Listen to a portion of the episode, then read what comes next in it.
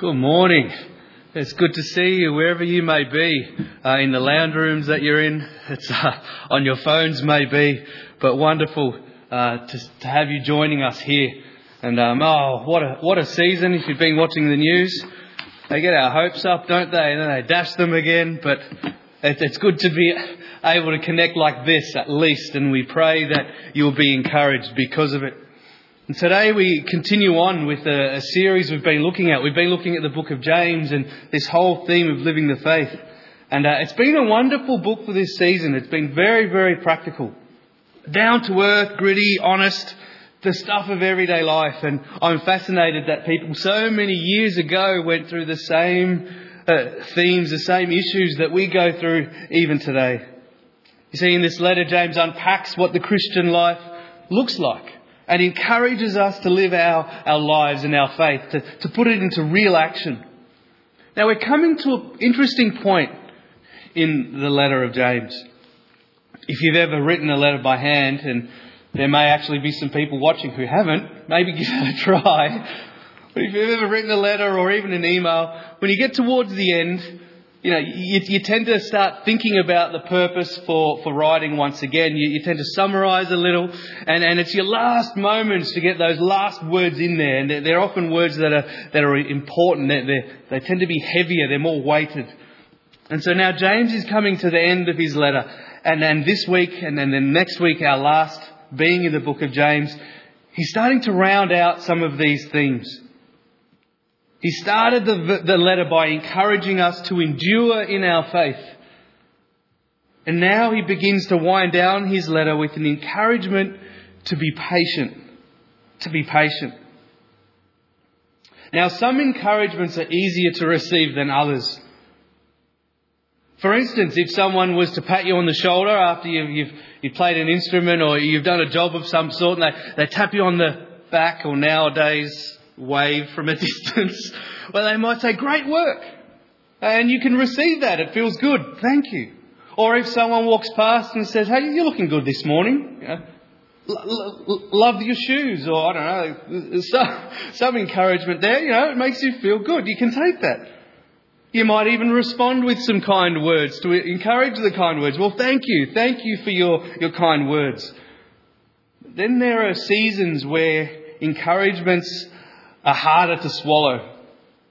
When things are tough, when things are not going well, when things are getting harder day by day, it's often in those seasons where we most need encouraging words, but often where they're the most difficult to receive.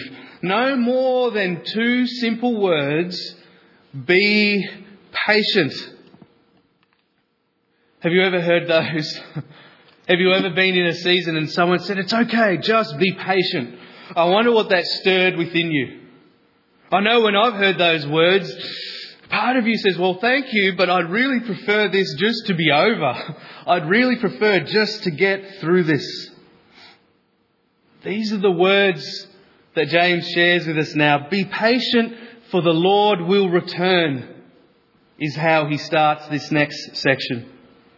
And what a season to be reading these encouragements from him. What a frustrating time at the moment.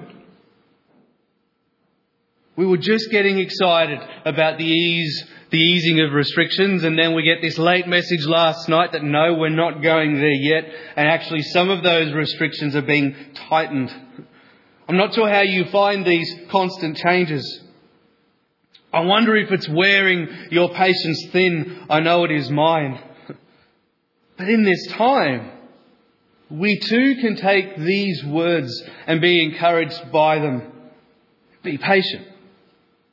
Read with me from James 5. We'll be reading from verse 7 and I'll have it on screen, but if you've got your Bibles, open those too. We read this. Dear brothers and sisters, be patient as you wait for the Lord's return. Consider the farmers who patiently wait for the rain in the fall and in the spring. They eagerly look for the valuable harvest to ripen. You too must be patient. Take courage, for the coming of the Lord is near.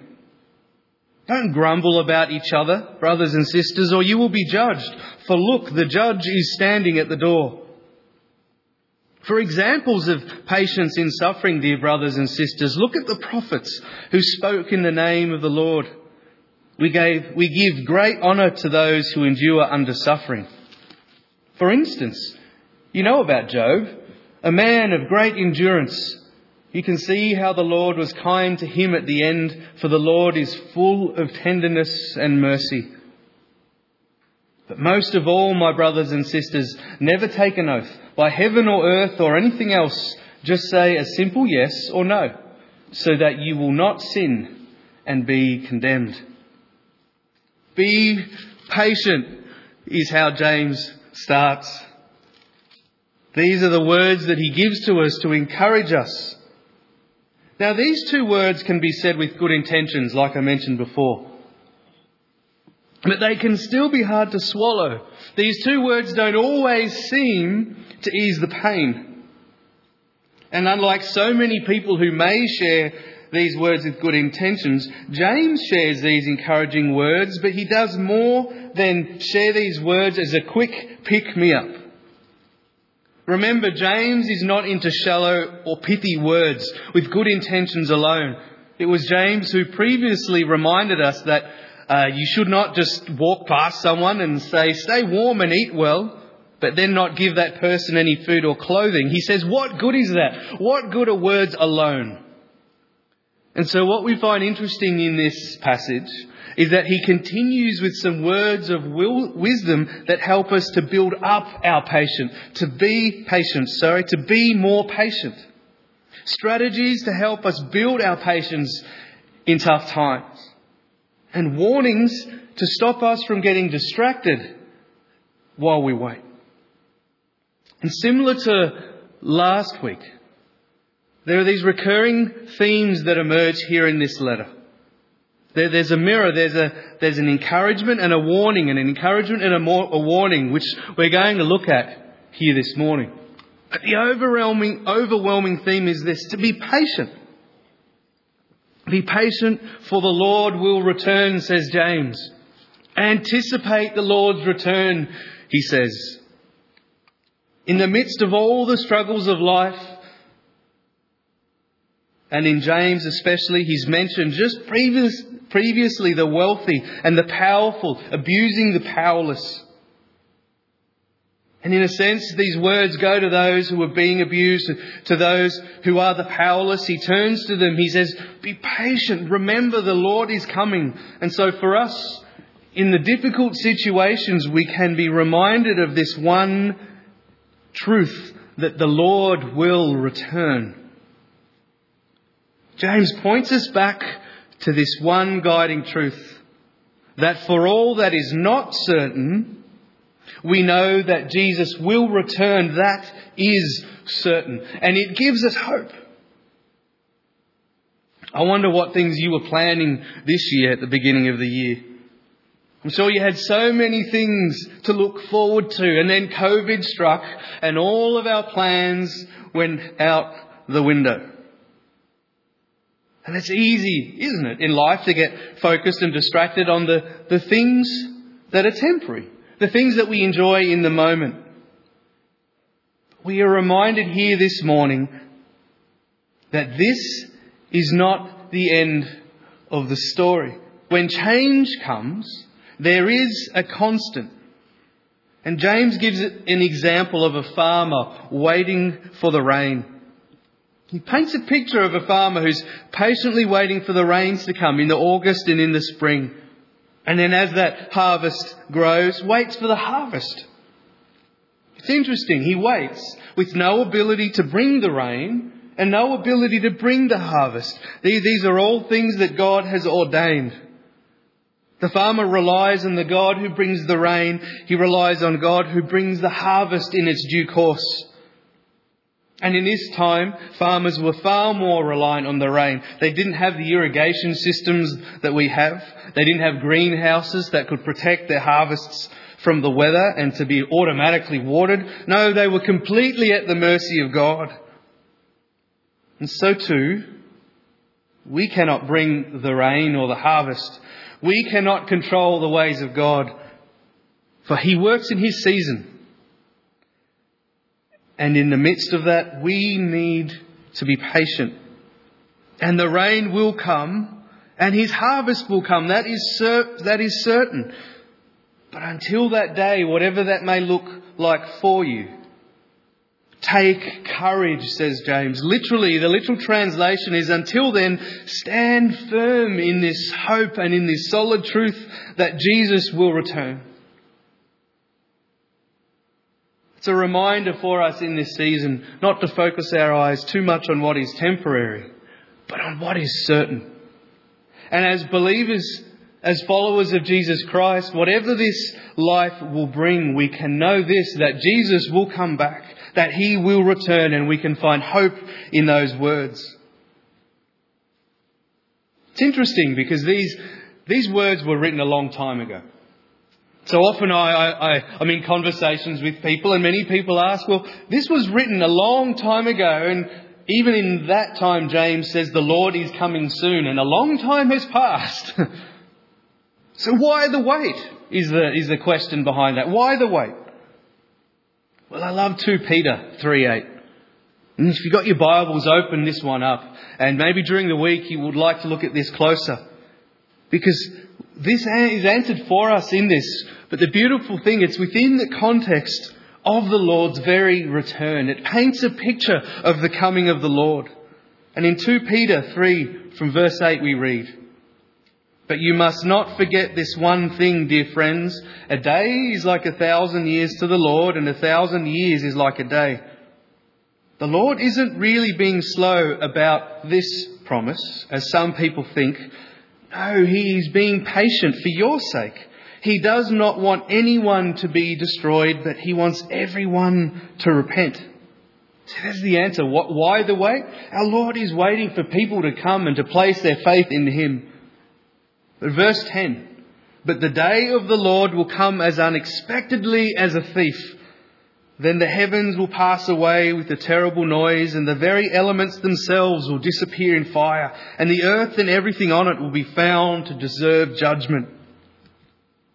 Since everything around us is going to be destroyed like this, what holy and godly lives you should live. Looking forward to the day of God and hurrying it along on that day he will set the heaven on fire and the elements will melt away in the flames. Verse 13, I love these words. But we are looking forward to the new heaven and the new earth that he has promised, a world filled with God's righteousness. Don't you love those words? We are looking forward to the Lord's return. As James is trying to encourage us, whatever this world, whatever this day brings, Look forward to the hope that Jesus will return.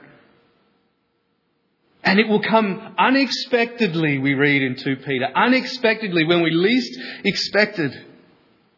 Least expected.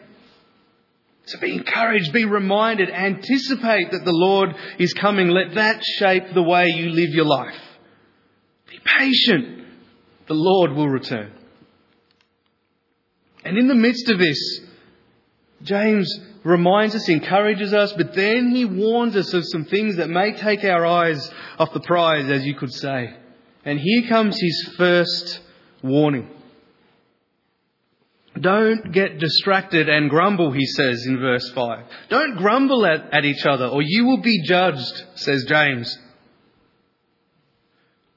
Now, let's be honest. When we get impatient, what is one of the first things that we do? We often start to lose our patience with one another. If you're sitting at the couch at home with your family, I wonder if during this time, if your patience has been thinner than usual. I wonder if you've got upset at each other more than usual. Now I'm saying that you're probably looking at each other and laughing a little. I hope you're not right in the middle of an argument right now. if you are, let us know. We'll give you some support. But this season, this is very true right now. Uh, all of our patience is just being worn thin with the changes. There's this anxiety in the midst of this season with all of the unknown. And so what's one of the first things we do? We, we snipe at one at each other, uh, at each other. And I know that I've been able to continue to work, thank God. And I know that you can come to work and give your best at work. You know, you go, you spend all your day with people and you, you put on the brave face and then you get home and it's often those that you most love who get the, the rest. We do that with family, don't we? And James is talking here about a church family who it seems are getting quite impatient with one another and grumbling at each other. But here are his words. More than ever, these are times we need to come together. These are times we need to continue to love each other and to support and to support one another. To support each other the way that Jesus calls us to. To love one another as I have loved you, said Jesus. So don't be distracted. Don't turn on each other. Don't turn on each other, giving you and giving God reason to judge you when He returns. And there's this interesting, almost two faceted nature of God that James presents. The Lord will return, he says, with hope and anticipation. Our Saviour will redeem us, but He's also our judge. So be careful. We're reminded of the following words. 1 John 4:11 Dear friends, since God loved us that much, we surely ought to love each other. No one has ever seen God, but if we love each other, God lives in us, and his love is brought to full expression in us. God lives in us as we love one another, we read. Ephesians 4 2, always be humble and gentle, be patient with one another, making allowance for each other's faults because of your love. Some translations say bear with one another. And it can feel like that sometimes, can't it? It's not always easy to show love and patience and care to one another and for one another. But we're encouraged to keep focused and not get distracted. We continue on with another encouragement. James continues. Be patient, he says, and remember the prophets. Look to the prophets, he says in verse 10. We give great honour to those who endure. And the encouragement is this Look to those who have gone before you, those who have persisted patiently. Look to their lives and find encouragement from them. And it's so true, isn't it? When we find ourselves in a difficult situation, it helps to look at the lives of people who've gone through similar or even uh, far greater and more difficult situations. When we look at their stories, as we read their stories and how they endured it, how God was faithful to them, so it builds up our endurance. So it encourages us. So it stirs up something within us to say, we can do this. We can go on. It can be easy just to focus on our own situation and to personalize everything like the world is against us, like no one has gone through what I have gone through. But when we lift our eyes and, and look at those who've gone before us, and even some who are walking with us, we are reminded of their situations and that if they can go on and if God is faithful to them, so we can go on and God will be faithful in our situation. James reminds us. He very broadly says, look, look to the prophets. Choose your favourite ones. But then he mentions one particularly in verse 11, he says, You know about Job, a man of great endurance. You can see how the Lord was kind to him at the end, for the Lord is full of tenderness and mercy. Now, as I read this, I need to be honest. As I read this, I think, no. Anyone, James, anyone but Job. Did you have to mention his story? If you don't know it, you can find it in the Old Testament. Job was a righteous man. And he suffers, he loses his wealth, he loses his family, he loses his friends, he loses everything. Everything. Begging on the streets, covered in boils, And what's more, if you know his story, he's not even a perfect example, which is probably good for our sake. Because even in the midst of his suffering, he begins to whinge. he begins to question God. He begins to bring his case before God. Why me, says Job. But the one thing we do see in his story is that even in the midst of his failing, he waits patiently on God and God is faithful in the end. In the end, God restores him with everything that he lost and all the more. God shows his tenderness and his mercy more than ever before at the end.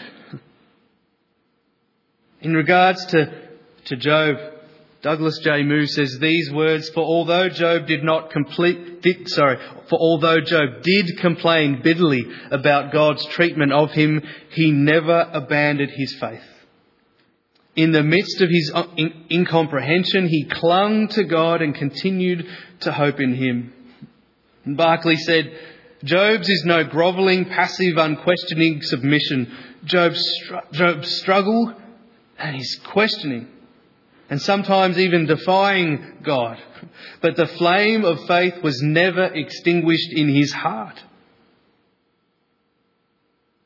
And so we're reminded that even in the most difficult of situations, that God often allows in our journey to grow us, to challenge us, to strengthen us, to draw us to Himself. In the midst of that, God is faithful and restores us to Himself so remember that in your trial, in the tough times, God is full of tenderness and mercy still. No matter where you find yourselves, God will be faithful.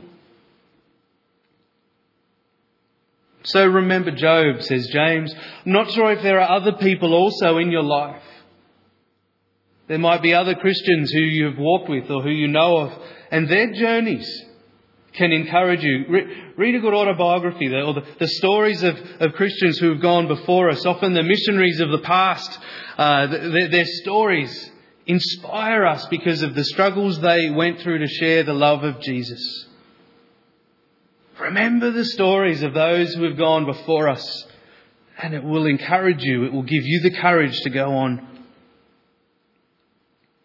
Then James finishes with a last little warning. And it's an interesting part of the passage because if you're reading it as I did, it almost changes direction. Many scholars actually wonder if it, and have argued whether it belongs to the, the words before or after. But if we're to follow this pattern that James writes, be encouraged, be warned, be encouraged, be warned, there's another warning here for us. And it's this don't be disqualified and curse. You see, here's another, here's the connection with the warning before it. Here's another folly of the tongue. It's a pattern in James. Previously, James has warned us to, to, to not speak too quickly and that he reminds us of the dangers of our tongue, the untamable nature of it. And in this portion, he has already mentioned the grumbling tongue. Now he mentions the cursing one. And you could say if grumbling is to speak against one another, then to curse or to make a vow is to speak on behalf of God and often against Him. Now this is an interesting idea because to take an oath or to curse isn't probably something that you've done lately. It's probably not as common in our situation when you've had to make a promise to someone, and, and in this case, this isn't foul language that is simply being uh, mentioned here. This is a, a, promise that you may give. For instance, yep, I promise I will, I will do what I've said. And often in this day and age, they would also give an oath. On, on heaven itself, or on creation itself, I promise I will do this thing. They're pretty big words. Jesus said in Matthew 5 verse 34, But I say, do not make any vows. Do not say by heaven, because heaven is God's throne. And do not say by earth, because the earth is his footstool. And do not say by Jerusalem, for Jerusalem is the city of the great king. Do not even say by my head, for you can't turn one hair white or black. Just say a simple yes, I will, or no, I won't. Anything beyond this is from the evil one. You see, if we could summarize this, what's simply saying is don't forget your place. Don't make vows upon which you don't have any control of. This is God's domain. By doing so, you speak out of place. You speak beyond what you are in control of. So don't be disqualified and do such a thing. Now, I'm pretty sure that most of you won't this week. It's not a general or a common practice. But it's a reminder, again, to be careful how we speak, to be careful how we promise. And so there's this pattern here. Be patient. Remember, the Lord is returning. So don't be distracted. Don't grumble. Remember the prophets. Be patient. Remember them. Let them, let them inspire you. And don't be disqualified again by your tongue. Don't be disqualified for the prize. Keep your eyes focused. Be patient. I wonder what and how you find yourself this morning. I wonder what situation you find yourself in. Above all, in the midst of this, I can encourage you with these words be patient. And if there's nothing around you that you can focus your attention on, remember that our Lord will return. That is certain. That is certain. May that give you hope. May that in, inspire you to continue to live your life for Jesus. Don't turn and grumble. Don't be disqualified. Keep your hope in Jesus Christ and be patient, for he will return in his due time. Just like the rains come, just like the harvests come, our Lord will return. May that give you hope and inspire you in this season. Let me pray. Father, we thank you for your encouragements. We thank you that as we read your word, it lifts our eyes. It takes our eyes off the situations around us. And it gives us something far bigger, far greater. It gives us hope. And Lord, in this season we find ourselves in, all across the world, Lord, it's frustrating.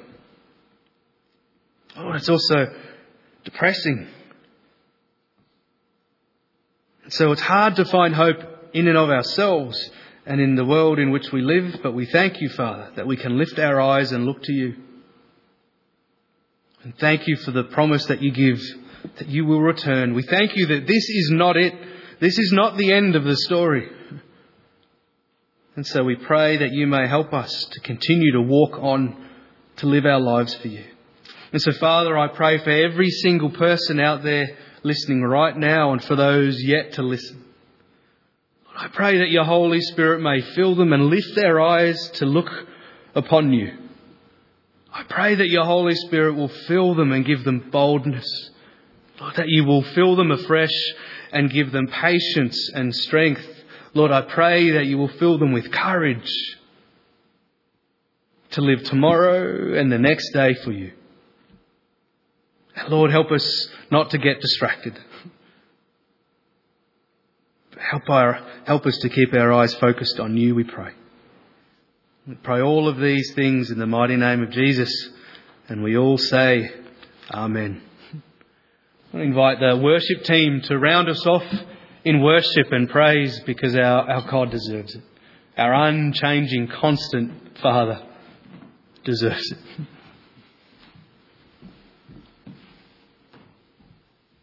Thanks, Wally. As uh, knowing what Wally was going to share this morning, I was thinking obviously about what song we could finish with, and of course there are many options, but the verse that caught my attention in that whole passage is particularly verse 11. The Lord is compassion and as full of compassion and mercy. And um, I suppose sometimes we may be in the midst of suffering and trials and the need to be patient. We say, Lord, give us patience.